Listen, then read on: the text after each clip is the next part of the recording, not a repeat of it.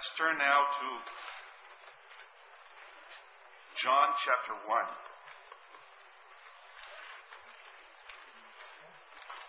The Gospel according to John. Our brother Dana already mentioned this verse yesterday night.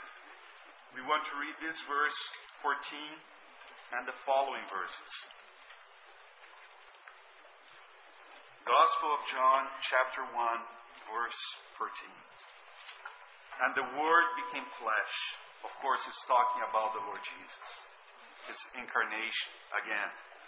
And the Word became flesh and dwelt among us, and we saw His glory. Glory as of the only begotten from the Father, full of grace and truth. John testified about him and cried out, saying, This was he of whom I said, He who comes after me has a higher rank than I, for he existed before me. For of his fullness we have all received, and grace upon grace.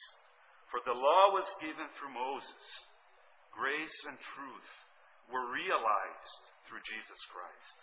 No one has seen God at any time the only begotten God who is in the bosom of the Father. He has explained it. And now if you turn to 2 Corinthians, we want to read a couple of verses there. 2 Corinthians, starting in chapter 6, we want to read verse 1.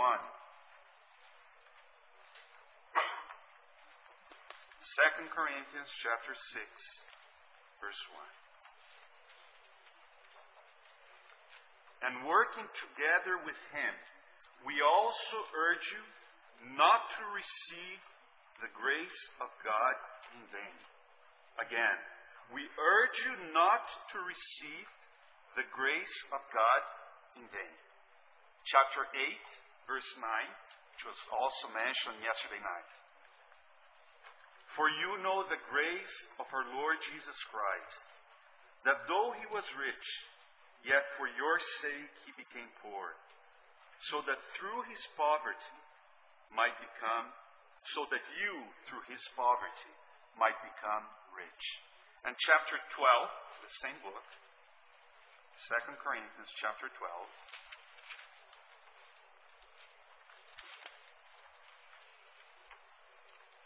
Read a couple of verses starting from verse 7.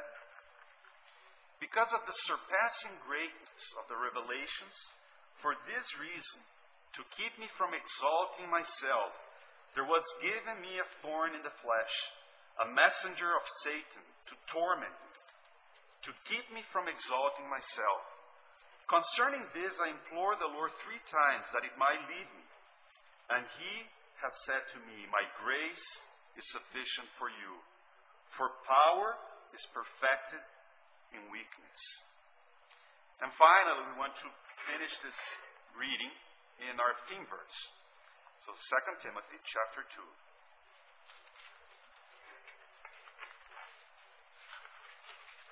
We want to read both the theme verse of the conference and a couple of other verses in the same chapter. Verse 1. You, therefore, my son, be strong in the grace that is in Christ Jesus. Or as we were reminded yesterday, a better translation would be, You therefore, my son, strengthen yourself in the grace that is in Christ Jesus. And verse 8 through 10 of the same chapter. Remember Jesus Christ, risen from the dead, descendant of David, according to my gospel for which I suffer hardship, even to imprisonment as a criminal. But the word of God is not imprisoned. For this reason, I endure all things for the sake of those who are chosen, so that they also may obtain the salvation which, which is in Christ Jesus, and with it eternal glory. Let's pray. Lord, we thank you so much for the wonderful privilege to worship you together, to remember, Lord, how gracious, how loving you are, Lord.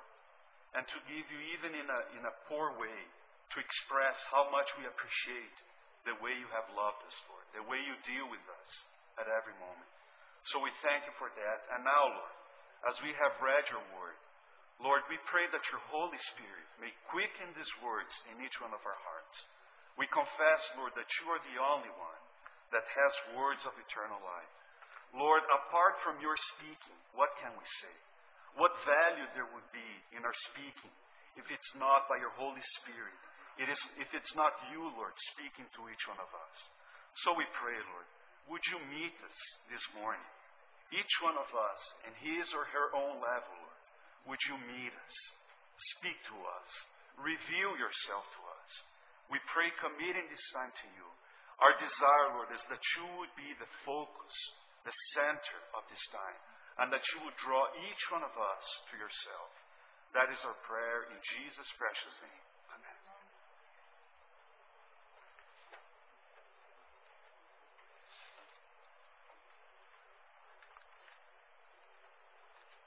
All right.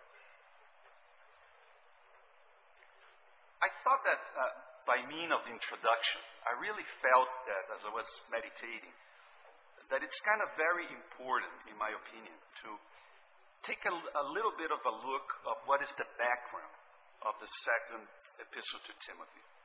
In a sense, it, uh, the way I felt is that the force of this exhortation, be strong or strengthen thyself in the grace which is in Christ Jesus, the force, the full meaning of that exhortation that Paul is given to, to Timothy can only be appreciated or can be appreciated in a, in, in a bigger way, let me put it that way. If we see a little bit of what is the context, the background of the epistle. And uh, I just want to give you a little bit of a, a sense of what is going on in that time. This is probably written at the end of the uh, of the sixth decade, 67, 68 of the Christian era. And, the times where this epistle was written were really very dangerous and terrible times in a sense. There was a persecution going on. The emperor of the time, Rome is the power of the time, of the day. And the emperor of those, those days is a certain person called Nero, that probably you heard about him. And in those days, uh, Nero has started a persecution against Christians that is really very, very, according to historians, something really very terrible. Uh, people say that uh, probably the reason why this happened is that Nero, uh, he set Rome ablaze. He burned Rome. I don't know exactly why, but that's what history tells us. And there is even a very uh, kind of well-known legend that while he was burning Rome, he was playing his harp, harp and, you know, having fun with the whole scene. But of course, the people in Rome were not that happy with that, right? Uh, so Nero now needs a, scapegoat, needs someone to blame. And guess who he finds to blame? Christians. We're kind of a pretty convenient way, a, a way out of that. So from that time on, which is 64, 65 AD, a big persecution against Christians began. And the days are really very terrible. When Paul is writing this epistle, he himself, Paul, had been arrested as somehow as a consequence of, or, uh, of those, uh, of that persecution. So, uh, of course, Paul is, would be identified like one of the main leaders of this weird movement in the view of the, of the emperor and the Christians. And of course, he would be a, a very immediate target. And he was arrested as, we know from the very epistle, he was arrested in those days. If you remember something about Acts, I just want to make clear that Paul's imprisonment here in 2 Timothy is not the same imprisonment that we read in the book of Acts. Actually, the whole atmosphere is very different, right? The book of Acts, for those of you that remember, it ends with that scene of Paul imprisoned at Rome. However, that imprisonment, Paul, you could say that he still enjoyed a certain liberty and a certain freedom in those days. He could rent a house, he could receive people, and people would come to him. And most likely, several of the epistles that we have were, it's almost certain, they were written from exactly from that prison in Rome Philippians, Ephesians, Colossians. and so forth. But I just want to point to you that 2 Timothy is another imprisonment, a second imprisonment a couple of years later. And the whole atmosphere is very, very different. Right? It's very obvious. Even from reading 2 Timothy, you, say, you could say that it's not the same atmosphere as the end of the book of Acts. In Acts, you see someone that is in prison, but still with some freedom. In 2 Timothy, very, very different. Actually, 2 Timothy seems to be a very, very dark time in the life of Paul.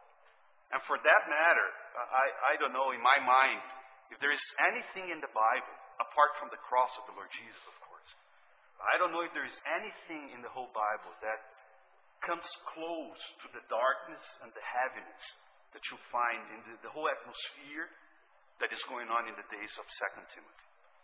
And I feel that that background is really important if we're going to appreciate the exhortation of being strong in the grace of the Lord Jesus. Because if you paid attention, the whole verse begins with that little important word, therefore, right?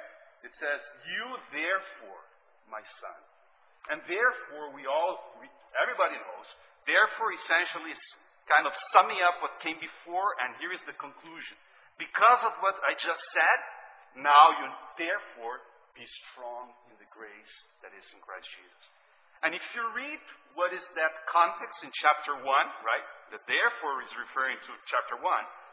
Of course, a lot of chapter 1 is dealing with that exactly with the hardship tremendous hardships that Paul himself is going through. And of course, Timothy also is suffering that. Uh, our brother Dana already mentioned yesterday how this is not just something that Paul is suffering personally. Of course, Paul is suffering tremendously in, this, in the whole thing. But Timothy, oh boy, he's really, I, I don't know, to say that he was discouraged would be such a tremendous understatement.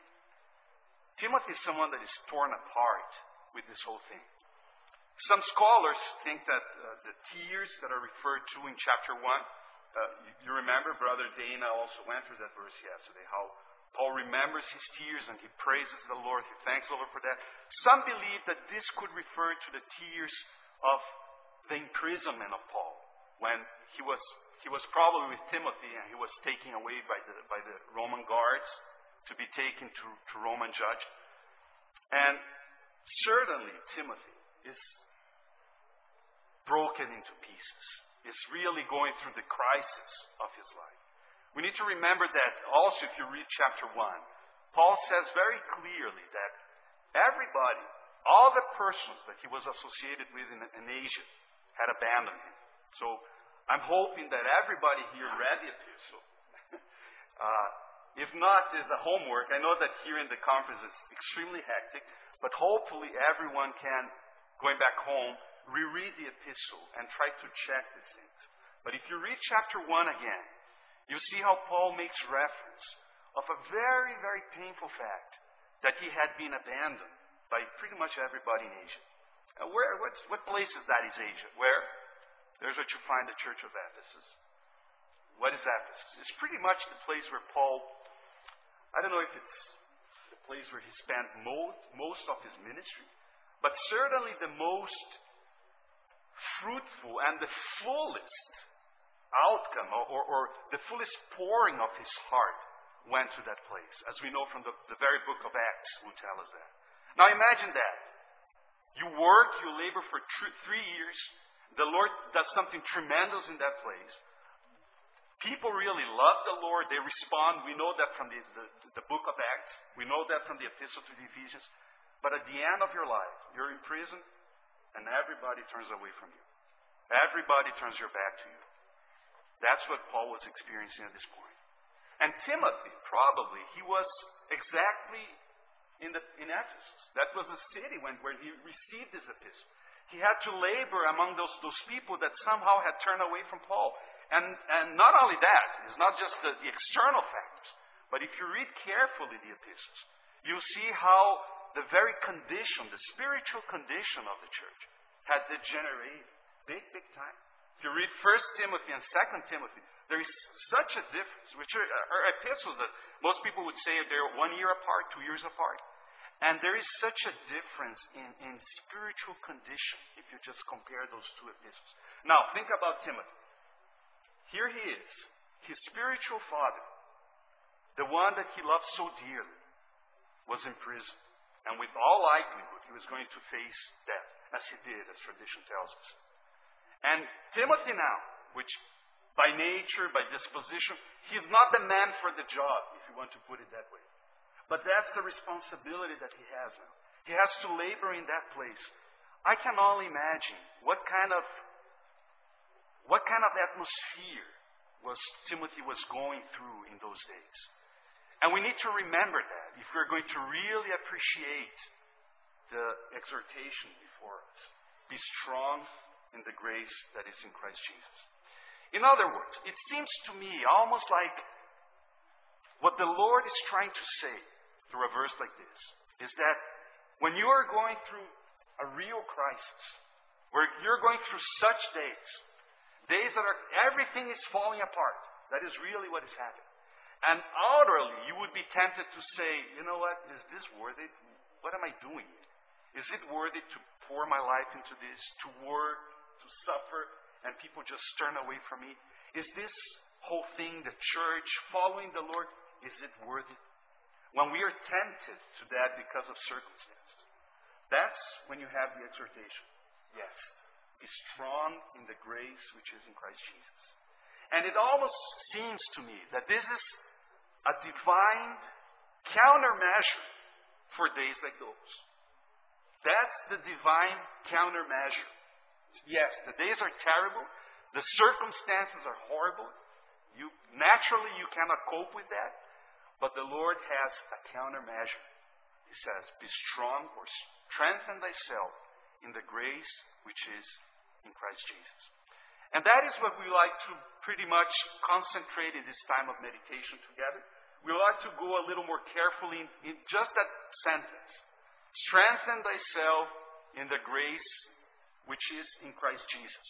I should say that I'm not going to go into the details of the immediate context, right?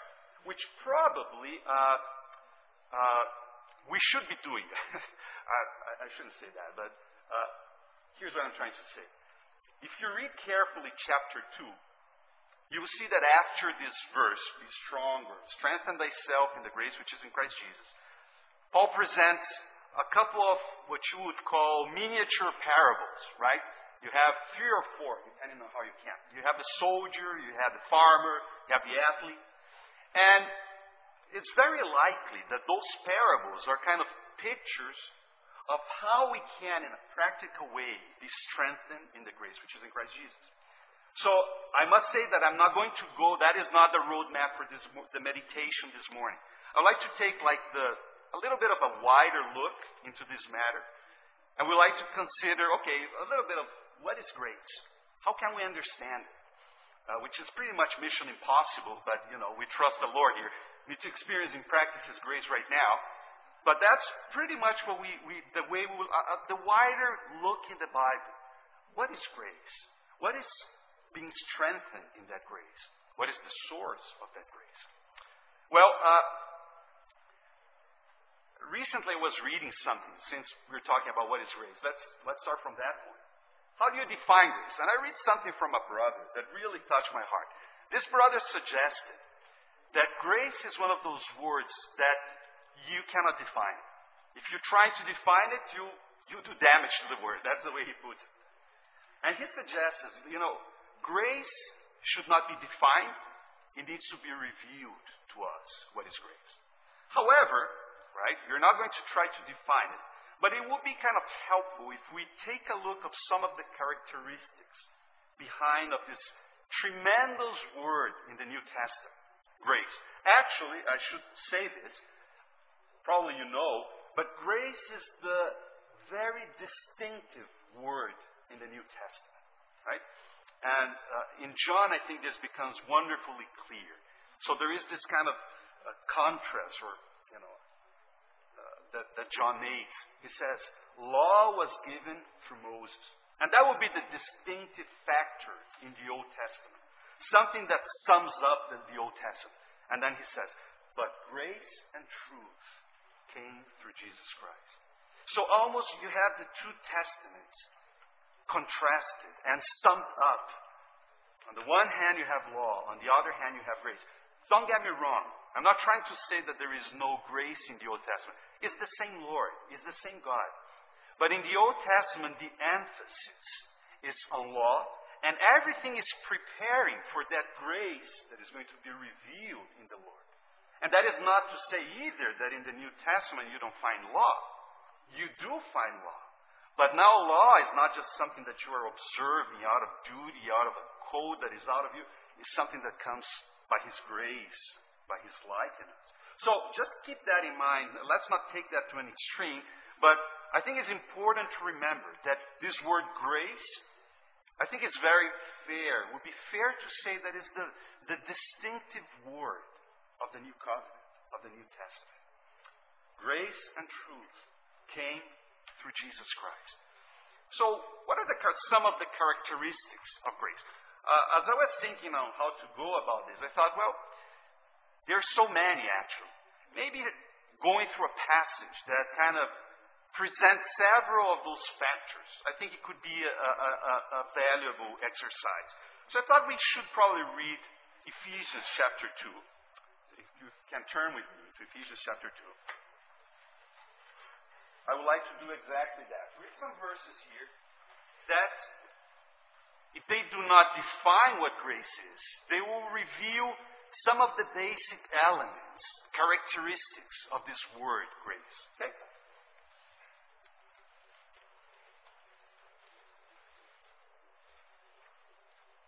So let's read some verses here in Ephesians 2. We'll start on verse 1. And you were dead in your trespasses and sins. Verse 4 But God, being rich in mercy because of his great love with which he loved us, even when we were dead in our transgressions, made us alive together with Christ. By grace you have been saved. And raised us up with him, and seated us with him in the heavenly places in Christ Jesus, so that, the, so that in the ages to come he might show the surpassing riches of his grace and kindness toward us in Christ Jesus. So in this passage, you have right there so many characteristics of this word grace. You see that grace is there in the, in the very core of everything. Paul is describing our salvation. And he says, by grace, you're saved. In other words, everything that is happening here, grace is behind. So you'll find just taking a look to our salvation. And our brother remembered or reminded reminded us yesterday how salvation is, is seems to be that main effect of grace in our lives. That's what grace does when it's imparted. It saves us. It releases us. But let's take a, cup, a look at some of the characteristics that we can find very easily in this passage, actually. First of all, grace is something that the Lord does, not us. And actually, our brother Maurice, he mentioned that in his sharing, yes, if you paid attention. Grace implies something that we cannot do. Somebody else has to do it for us. That is grace. Do you realize how clear that is? We were dead in sins and trespasses. What can a dead person do? Certainly not save himself. You cannot do nothing. If you're dead, that's it. End of game. And that was our spiritual condition before our Lord Jesus reached out to us. We were dead. And the Lord, He intervened. He saved us. See, that is grace. Right there you have the first thing. It's His doing, not ours. The second one, it's a very famous one. Grace is something that implies that an undeserved favor being bestowed on whoever is receiving grace is undeserved. And the passage here should make that very obvious, right? Why were we dead? What is the cause of our death? Anyone can help me? Was that? Did, did I hear it? yeah, that's right. Sins. We were dead in our sins and trespasses or transgressions or whatever your translation has. That is why you were dead. Now I ask you, if you're dead because of your sins, do you deserve anything? If you're saved, you can be pretty sure that it's not because of your merits, not because you deserve it. We do not. You know, it's very popular these days to think that man is kind of a, some sort of a victim. Everybody agrees that man is pretty much messed up. You know, that part there is kind of general consensus. But then people say, well, but man is, you know, is a victim of society, is a victim of his circumstances or whatever. Right. It's not what the Bible says. The Bible says that the portrait of man is more of a, not a victim, but an enemy. And an enmity against God that is pretty much active. It's not just a passive thing. It's something that inside our nature, there is something that opposes. We are born with something that opposes the Lord. Now think about that. If you're dead because you are an enemy of your Creator, of your Maker, do you deserve anything? And that's exactly what the Lord does. He saves us. He gives us His grace. Unmerited favor. That's another fundamental characteristic of grace. Let's see a third one, which is not exactly in this passage, but since we're here in Ephesians, and it was mentioned yesterday, I think by Dana, I think, in, in verse chapter 3, verse 8. Let's take a look at this verse. It says, To me, the very least of all saints, this grace was given to preach to the Gentiles the unfathomable riches of Christ. There are many, many passages that convey the, a, a similar idea of what this verse is conveying, which is the idea of some enabling power. See, when grace is given to someone, some, some enabling, some capacity comes upon that person to do something for the Lord. And that's what Paul is saying. See, I, I received a grace to preach, to announce the Lord, to announce the unfathomable riches of Christ to the Gentiles. See, that is grace. It's something that enables whoever receives it to do something, right? So keep that in mind. Another characteristic. As a fourth one, that I, I think, going back to our main passage here in Ephesians 2, it's very obvious that love is big time behind this word grace. Actually, I think Dana told us when, in one of these conferences. I, I love that, that how he said he made a family. this kind of love is like a is like a there's a family of words that belong to the category of love. And there you have mercy, there you have grace, there you have each one has a different emphasis, for sure, okay? But they are all somehow connected with love. Behind grace, what is that love? Do you, do you realize the big but here in verse 4? We were dead in sins and trespasses. That's verse 1. Verse 2 and 3 elaborates, right? How bad was our condition? And then he says, But God being great in mercy because the great love with which He loved us. See, by grace you're saved. Behind grace, love. That is another fundamental characteristic of this word. Our brother Dana yesterday night mentioned yet another that I, I didn't plan even to mention, but there is a liberating power in grace. Whoever receives grace finds himself suddenly liberated. You're free to be who you're meant to be in Christ. Isn't that wonderful?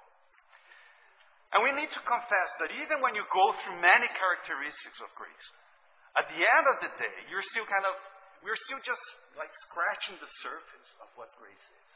So, how are we going to understand? See, our, our main verse here is be strong in the grace which is in Christ Jesus. How are we going to understand what is that grace at the end of the day? And thankfully, I think that our, ver- our theme verse has a very, very important key to the whole matter.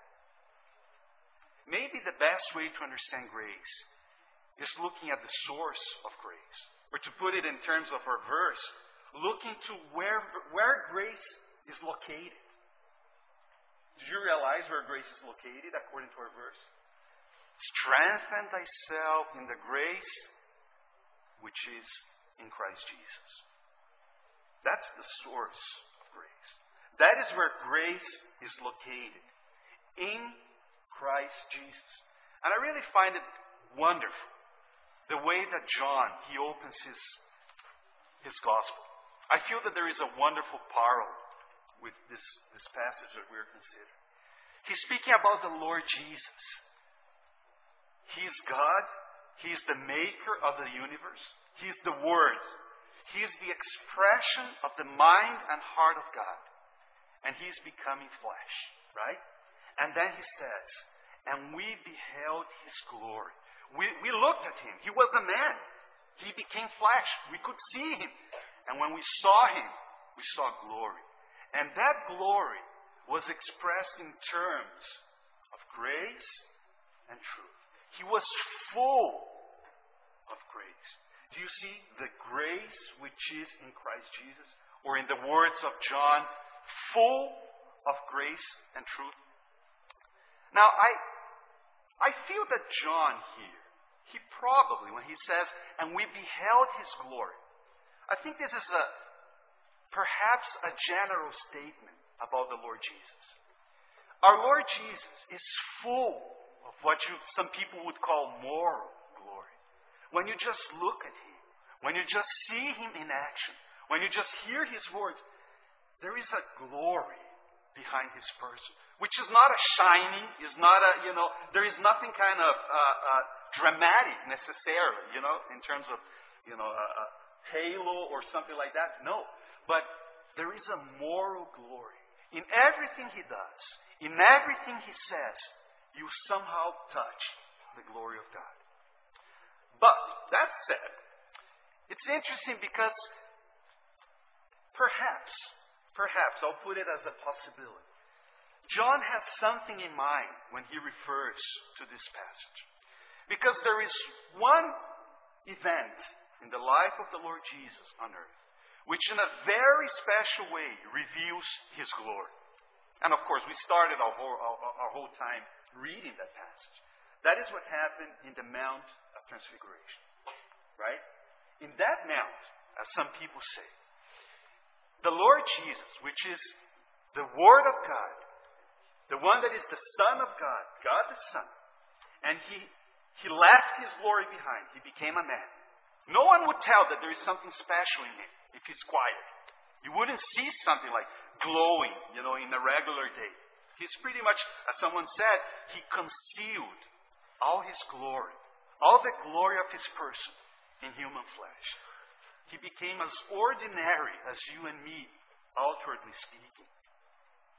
Yet, there was one event in his life when that veil that was kind of hiding his glory that veil, veil was kind of lifted. True.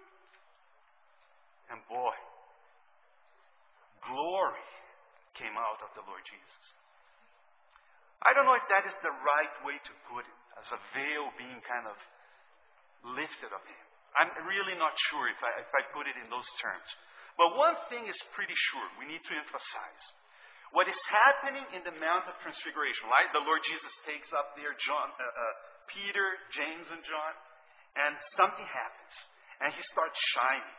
And his face is like the sun, his clothes like light. One thing is sure, okay? This is not something external to the Lord Jesus. That needs to be clear to each one of us, right? It's not like a spotlight from heaven started shining on Jesus and then his face became bright and his clothes are all like light. No, that is not the case at all. It's very clear. The word there, he was transfigured. Something happened in him. Something happened inside him. It's like a brother said, a switch went on and boom. His glory came out. And those disciples saw him as he really is.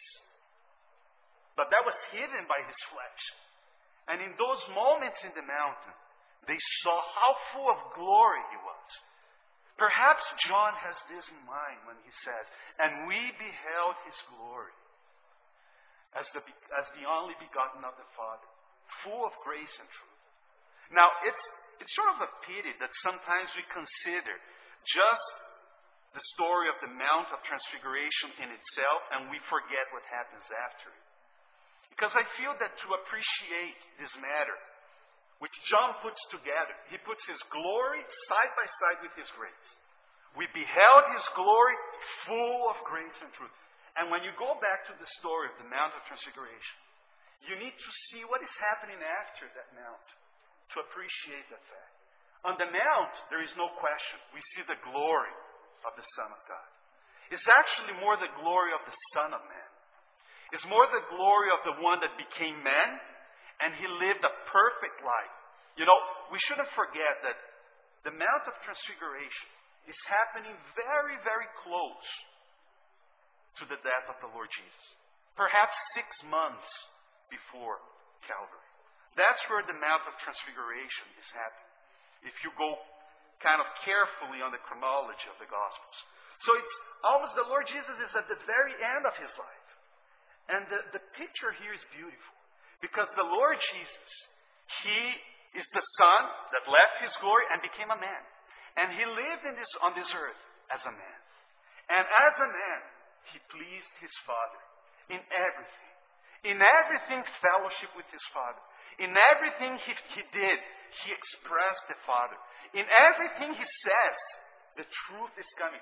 He's full of glory. And in that moment, it's like the Lord Jesus, you could say, that from a human point of view, is, is reaching that kind of climax of maturity in his life. And from that mountain, don't make any mistakes. Why is he turning like that? Why is he kind of becoming so glorious? Well, from that mountain, he could have very naturally, I should say, ascended back to heaven. That mountain reveals that he, he pleased his Father, and that's the voice. We didn't read that. But that's the voice that God tells the disciples. He is my beloved Son, in whom I'm well pleased. He pleased the Father in everything. And he could have gone right back to heaven. And strangely enough, no, he doesn't go back to heaven. He comes down the mountain.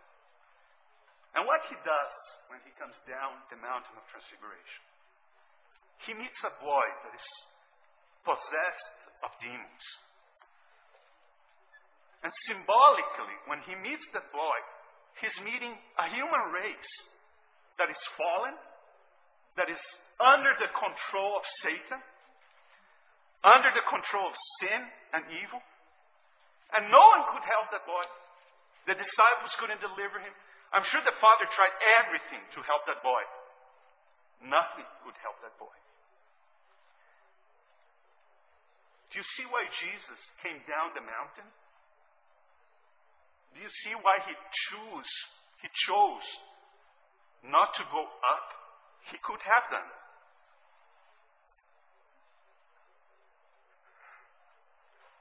That boy speaks of you and of me. And if the Lord wouldn't have come down that mountain, who would deliver us? Do you see how full of grace He is?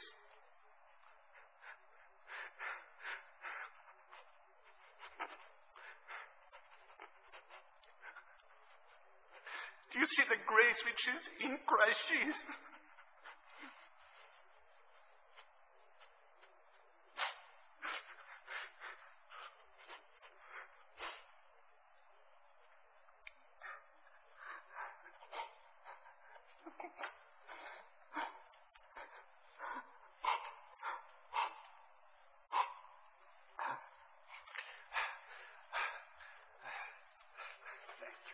Don't worry, I'll survive.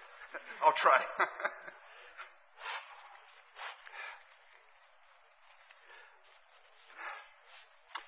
Let's consider another story in the life of Christ. I, I want to take you through a contradiction in the Bible. You know, if you read the crucifixion in Matthew, it says.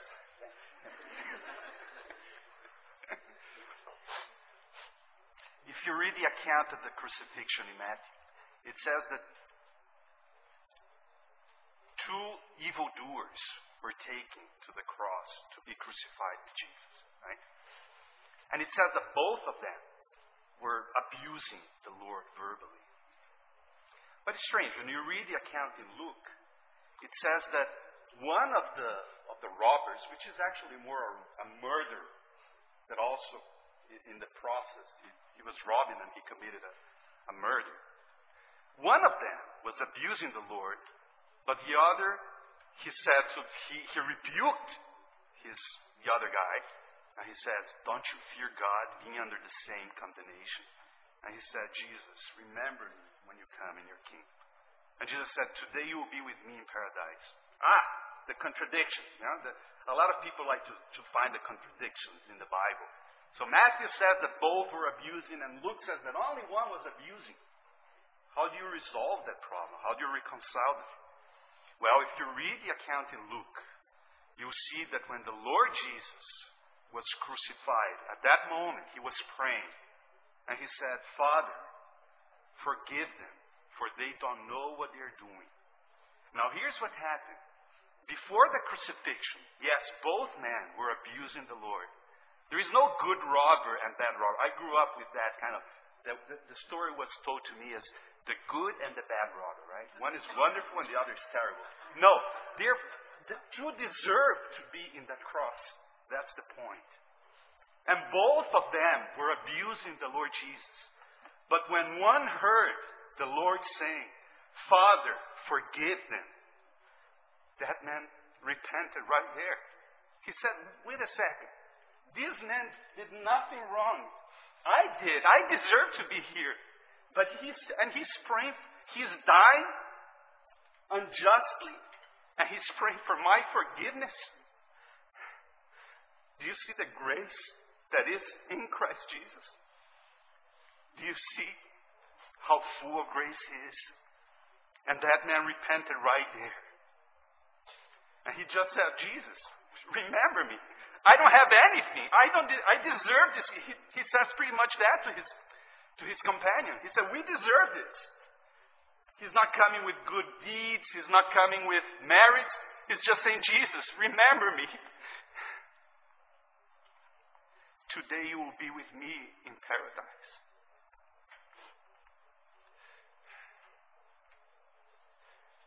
I don't know if, you know, I just want to say very simply that if there is anyone here in our midst that never had that transaction with the Lord Jesus, it's that simple. Just turn to Him and say, Lord, remember me. I deserve death. I deserve hell. But you died to save me. Boom. Grace. The grace in Christ Jesus.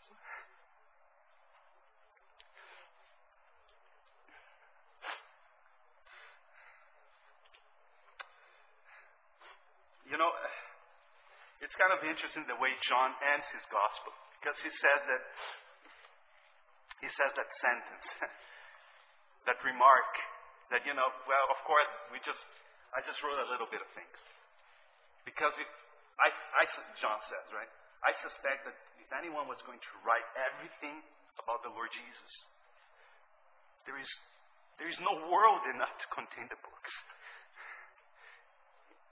In everything, in every turn, you will see grace. Do you see how impossible it is to define grace? But look at Him. Look at the Lord Jesus. Look at the source. Look at where grace is located.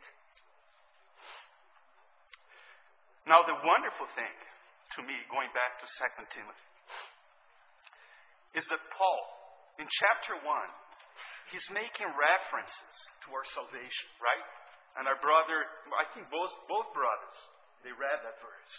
He, saying, he says in verse 9, I believe, in chapter 1. We were saved, not by our works, not by our deeds.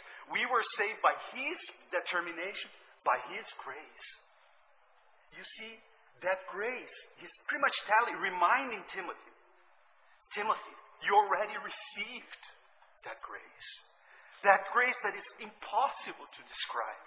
You already received that. You are saved by that grace. And that therefore, in chapter 2, there is a more positive side of that, therefore. In one sense, it refers to the hardships that they're going through. It says, therefore, be strong. But in another sense, Paul is saying, Timothy, you already received that grace which is in Christ Jesus. Therefore, be strong in it. It's not a matter of obtaining that grace. He's not saying that to Timothy.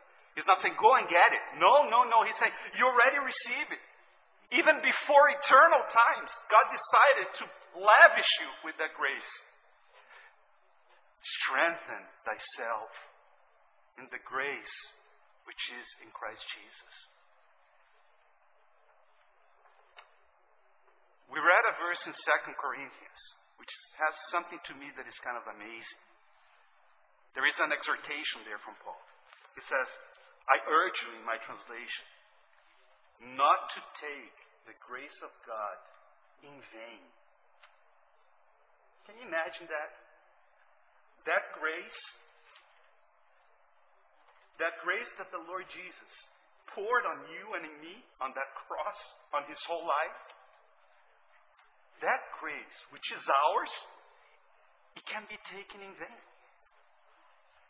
It's pretty much the opposite of being strengthened in that grace. So let's put it, let's put it in this way. We, you already, if you belong to Him, if you already gave your life to Him, you already received that amazing grace, that undescribable grace is yours. But there is a possibility for us to take that grace in vain. If we are not, if we don't strengthen ourselves in that grace that was given to us. See, the alternative is that you're taking that grace in vain. You're despising that grace. That grace will not do what it was intended to do to the fullest in our lives. What a tremendous warning to all of us. On the other hand, what a tremendous encouragement that we take that grace that is ours, that is there in the Lord Jesus, and that we be strengthened in it. I think the word strengthen, there is something wonderful that it's, it's, it's right there in the word by itself. See, you cannot strengthen something that is not there. That's, let's put it as simple as that. Right? Say, uh, I cannot say, here's a silly illustration. I couldn't say, you know, I, I think I need to strengthen my Mandarin. Because I, you know, I have two words in Mandarin. Ni hao. That's it. Which probably is one word. no idea. I couldn't say, you know, I need to strengthen my Mandarin. It's not there. I cannot strengthen it. To strengthen something implies that is already there, that is yours. See, Timothy, that grace is already yours. It was given to you. Strengthen yourself. It was given by one that doesn't change his mind. Don't think that he gave it on the cross and now he's having second thoughts. Should I really have given them that grace?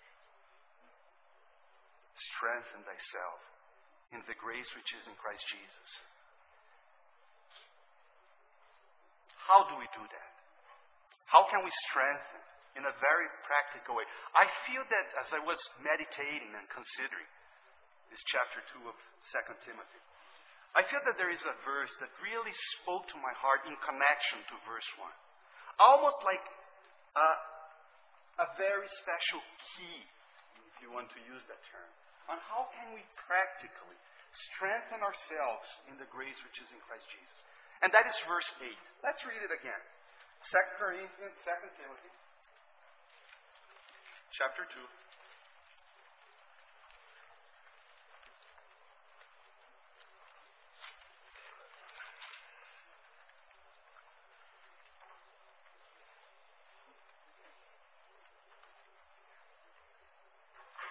verse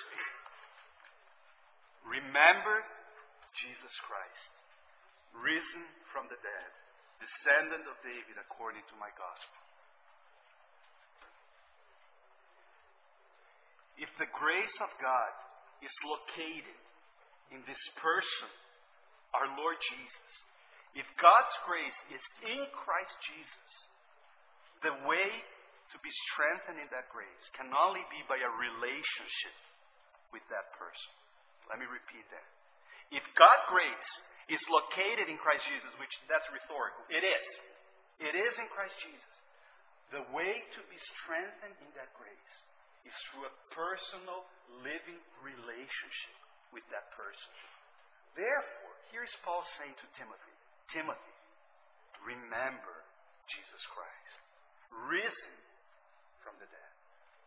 Timothy, remember your living Lord. I feel that this, right here, you have an exhortation.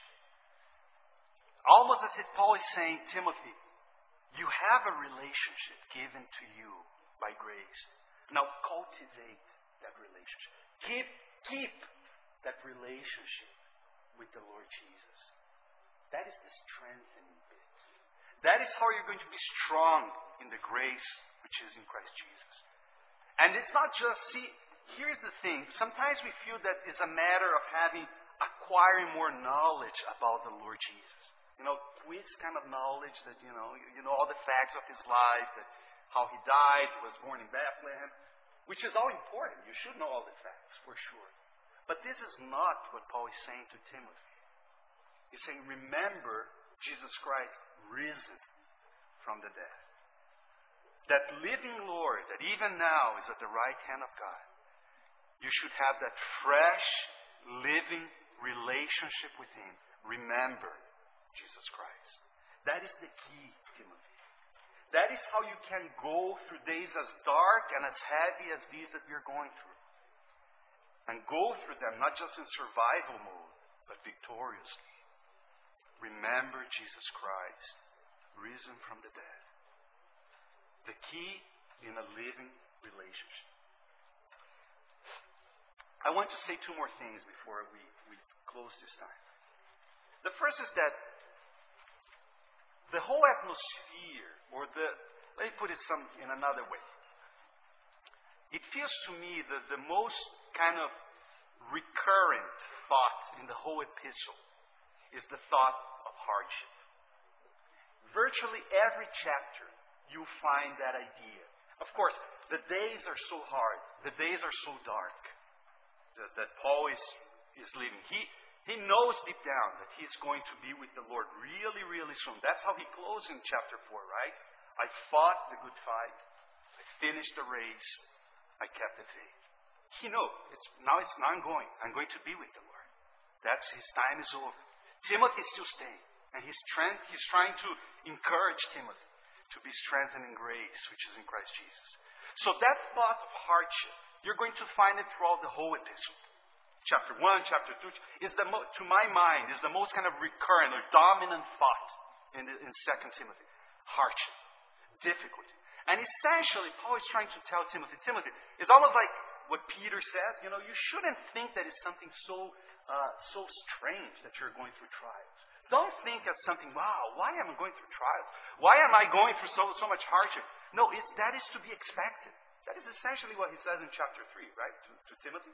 He says, you know, those that want to live godly, or uh, they are in Christ Jesus, they are going to suffer persecution. That's a spiritual law. But here's what I feel that there is a problem. If you are like me, I think we, I have, or we have, let me generalize, a tendency, whenever we start going through hardship, through problems, through some sort of difficulties, there is somehow something breaks down in our hearts. We start doubting the Lord. The Lord has lavished, as Paul says in Ephesians, His grace upon us. The demonstration of His grace it cannot get larger than that of what he did on the cross. Even the way he deals with us daily. We can, if you walked a little bit with him, you can testify. He's so patient. He's so gracious. He's so good. And yet, when we start facing the problems, hardships, difficulties, there is this awful tendency in our hearts to doubt the love of the Lord to doubt His grace. And then we start, oh boy, yeah, you know, We enter in that mode of either self pity or whatever it is that we forget that grace that is ours in Christ Jesus. And I feel that right there, there is something that we need to, by the grace of the Lord, something has to be adjusted in our hearts. See, essentially, the way Paul is looking at those hardships is as opportunities to experience more grace from the Lord. See the difference? We tend to look at those at hardships when come to our life as a motive for doubt. Or we start, oh, you know, what is going on? It seems exactly that seed that was that Satan planted in the garden. When he's somehow undermining God's character, he's saying, you know, is that what God said that you shouldn't eat of any tree of the garden? Do you see the, the, the, how subtle? The Lord said you shouldn't eat of one tree of the garden, right? But Satan, in such a subtle way, is undermining God's character, trying to plant the seed of doubt, essentially trying to, say, to tell Eve, you know, God doesn't love you. God is trying to deprive you from everything. That's what he's saying in that very subtle question. And when we face difficulties, when we face hardships, there is such a tendency that the same device is right there. Now, let me tell you something. This matter of hardships has nothing to do with age, with how old you are, how young you are. You know, every one of us, if you're, I have a five year old, he has his hardships, he has his difficulties. It doesn't matter how old you are, you are going to face your hardship in whatever age you are. And you know, it's, I don't even know if it's fair to say, well, you know, the hardships that my five year old goes through, they're so easy, but me, you know, they're so difficult. I cannot bear with it. No, no. They're pretty much for your age, it's, it's, it's hard. it's difficult. It's not, it's not an easy thing. We all go through that. And Paul is reminding Timothy in every corner of the epistle, yeah, there is hardship. That's, that's part of the deal. You have to be this good soldier of Christ Jesus partake of the sufferings of the gospel. Don't, you know, Peter again, right? Don't find that that's a strange thing when you go through that. No, it's not strange at all. So here is Paul's secret to this whole thing. And the verse that comes to mind is what we read in 2 Corinthians chapter 12. You remember? So one day Paul, he realized he had a, a thorn in his flesh, which in the, the original is more as a stake. Something that is kind of, it's, it's not a little, you know, a little thing here. Ouch! Oh, my hand. it's so painful. No, no. It's like a, it's like a, you know, like a spear going inside you. That's the original. And Paul realized, I have this thing. This thing is killing. That's it. I cannot live with it. So he prays to the Lord three times. Lord, take it away from me. Take it away, Lord. Take it away. And the Lord says, No. My grace is sufficient to you. Do you see the lesson that Paul is, is learning here? The difficulties, the hardship, the impossible things. And you name it. It's different for each one of us. For some, it's going to be a physical ailment. For some, a psychological thing. For some, a difficult relationship, difficult parents, sons, spouses, whatever it is. But those things that we say, I cannot go on with that. The Lord says, no, no. You can experience more of my grace through this. There you have the key see what it means to be strengthened in the grace which is in Christ Jesus. As you go through those things, you turn to the Lord. You turn to that relationship. Remember Jesus Christ, risen from the dead. You turn to the one that conquered the ultimate difficulty. See, we, we think that we go through problems, right? But is any problem bigger than that? Have you ever thought about that? That's it. If you're, if you're dead, you're dead. End of game, right? Well, your Savior, your gracious Savior, is the one, the one that went through death. 100%. He came back victorious. Remember Jesus Christ, risen from the dead. He can strengthen you. That grace can strengthen you. In the midst of your impossible circumstances, your impossible family, your impossible whatever, that can become very, the very opportunity for more grace. Isn't it wonderful? And our brother Dana reminded us of that verse in, in, again in John, in the introduction of the Gospel of John. It's not just that we received grace, but we receive grace upon grace. The grace of your salvation, that is not enough. As wonderful as it is, we are supposed to daily receive more and more grace. And we do that in this living relationship with Jesus Christ, risen from the dead. I want to, I want to conclude with something in those lines. Uh, I don't even know how to put it in under which category. But let's let's say something like, what are the key elements, or some key elements, in this living relationship with the Lord Jesus? I find that when I read First and Second Timothy, that there are many, many of those key elements of what is a living relationship through which we are going to be strengthened in the grace which is in Christ Jesus. You're going to find them in every corner. And let, just to consider some in just in the second epistle, okay? Let's really quick take some look of a look of some of those key elements of a living relationship with the Lord Jesus. Uh, in chapter 1,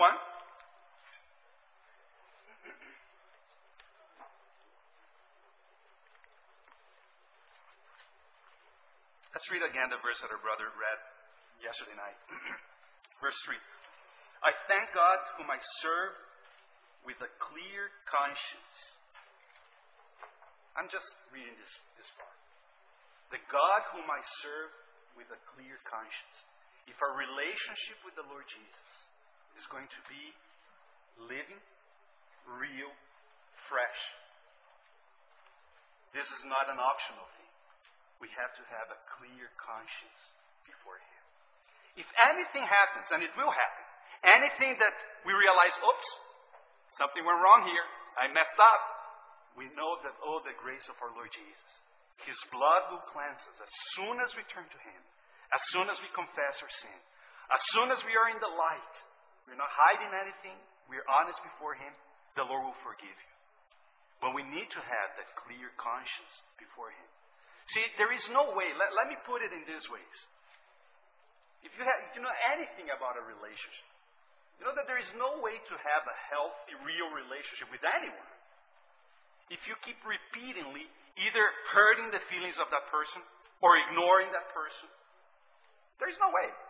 And our conscience before the Lord has that very important function to keep that relationship healthy to somehow, whenever something is happening that is not pleasing to Him, that will damage, that will hurt that relationship, our conscience will, will tell us something. See, and Paul learned that lesson. He walked with such a clear conscience. It's his testimony, so consistent in the book of Acts and elsewhere. I always serve the Lord with a clear conscience. Here you have one element of that, how you can maintain this living relationship with the Lord and being that way strengthening His grace. The second one, let's think in more negative things, like the conscience will have this kind of a, a, little more negative function to kind of, if something is getting in the way, it will, oops, it will tell you. Another one, let's read in chapter 2, verse 4. This is part of that mini, mini, miniature parable, if you will, of the soldier. And here's what Paul is saying No soldier in active service entangles himself in the affairs of everyday life so that he may please the one who enlisted him as a soldier.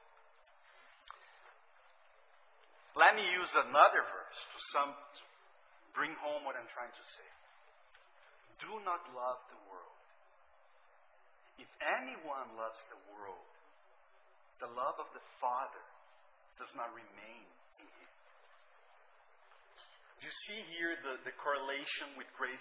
We said that grace is in this category of is a love word, as Dana says.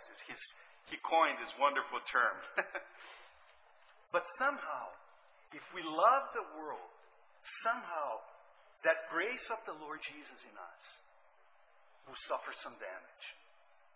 If you love the world, the love of the Father does not remain in you. It's like that. there is no, no, no space in our hearts for two loves. the love of the Lord, the grace of the Lord, and loving the world. Do not love the world.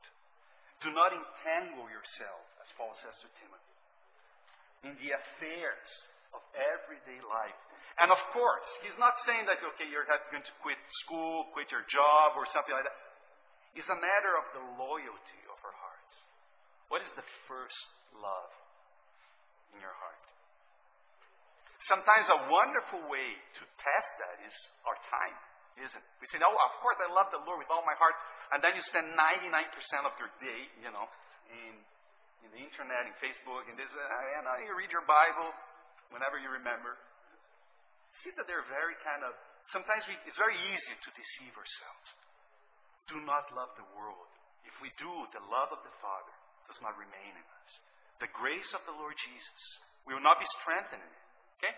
Turning to something a little more positive, still in those key elements of a healthy relationship with the Lord Jesus. Still in the epistle. All right? Going back to verse 3, there is something amazing that Paul says here. He already said, he mentioned his clear conscience, and then he says at the end, As I constantly remember you in my prayers, night and day. Do you see a key element of a living relationship with the Lord? I constantly remember you in my prayers, night and day. This is a man that is prayer for him, as someone said, became his very breathing. That is part, brothers and sisters, of our relate of remember Jesus Christ risen from the dead. A living relationship with him. And prayer. Uh, uh, I know that this constant thing sometimes can cause problems. It certainly causes for me. And well, that's what I'm going to do in my work. I'm going to be, you know, think. No, no, no. There is something. the Lord will teach us. It doesn't mean that you're not going to concentrate on your studies, on your because you have to be praying all you know 24 by 7.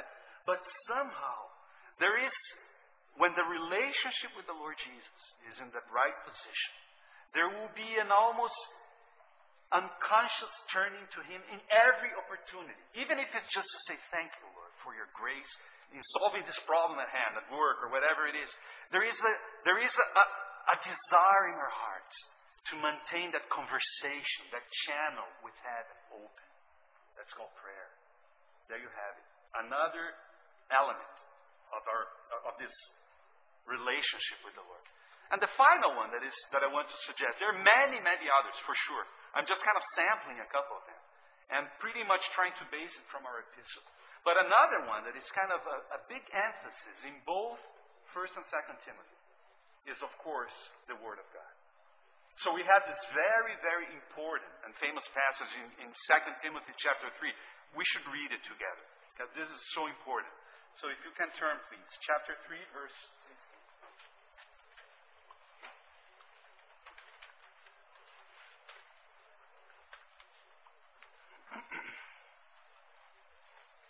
All Scripture is inspired by God and profitable for teaching, for reproof, for correction, for training in righteousness, so that the man of God may be adequate, equipped for every good work. The Word of the Lord. You see that there is no way for us to have a healthy relationship with the Lord Jesus if we don't hear from Him. And how are you going to hear from Him? Of course, He can speak in many ways.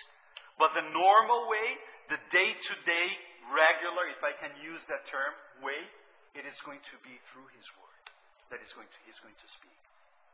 How much time do you spend with the Lord in His Word? Did you learn that secret of every day gathering your manna? You remember the story, right? That was how the people of Israel were supposed to go through that wilderness was an impossible place. You couldn't survive there. But the Lord had a provision. Every day, manna will be will shower from heaven. And we need to learn how to gather daily our manna in the word of the Lord. Did you learn that? Are you living in such relationship with the Lord Jesus? As we close, I, I just don't want to leave you with the wrong impression here. I'm mentioning this key, what I'm calling key elements in, in this relationship with the Lord Jesus, in remembering Jesus Christ risen from the dead. But I don't want to leave you with the impression that these things to pray, to read the Bible, and to have a good conscience, that this is going to cause grace being given to us. No. It's the other way around. Grace already was given to you. Amazing grace. A relationship with the Lord Jesus, which we never ever would deserve. It was given to you and to me. That is His grace. Think about that. Your Maker dying on the cross for you. He rises, He is risen from the dead. And He dwells in your heart. He desires to have that living relationship. That is His grace. And because that grace is already there, yes, cultivate that relationship. Pay attention to those key elements. Don't, don't think that this is an optional thing. Oh, it's grace, you know, it's not law. I shouldn't read my Bible, I shouldn't pray because everything is grace. What a misapprehension. What a misunderstanding of what grace means. Be strengthened in the grace which is in Christ Jesus. And I remember that the, the wonderful hymn that we sing so often. Turn your eyes upon Jesus. I think that you have a key there. Turn your eyes upon Jesus. Look full in his wonderful face. And the things of earth will grow strangely dim in the light of his glory and grace. The more we look at him, the more, the more we remember, just to use the words of our epistle, the more we remember the Lord Jesus. Somehow, that glory, that grace of Him, somehow we will be strengthened in that. Somehow we will be anchored in that glory and grace. Let's pray. So, Lord, we want to thank you for such wonderful grace that was shown to us. Lord, how true it is that you will take the ages to come, Lord, to somehow demonstrate the surpassing riches of your grace, Lord. So we pray, Lord, that somehow you would touch our hearts, the hearts of every one of us. Open our eyes, we pray, Lord, that we may see what grace was given to us, what love was given to us by the Father, and that somehow, Lord, we would respond to you in strengthening ourselves in such wonderful grace which is in Christ Jesus. We pray in his precious name.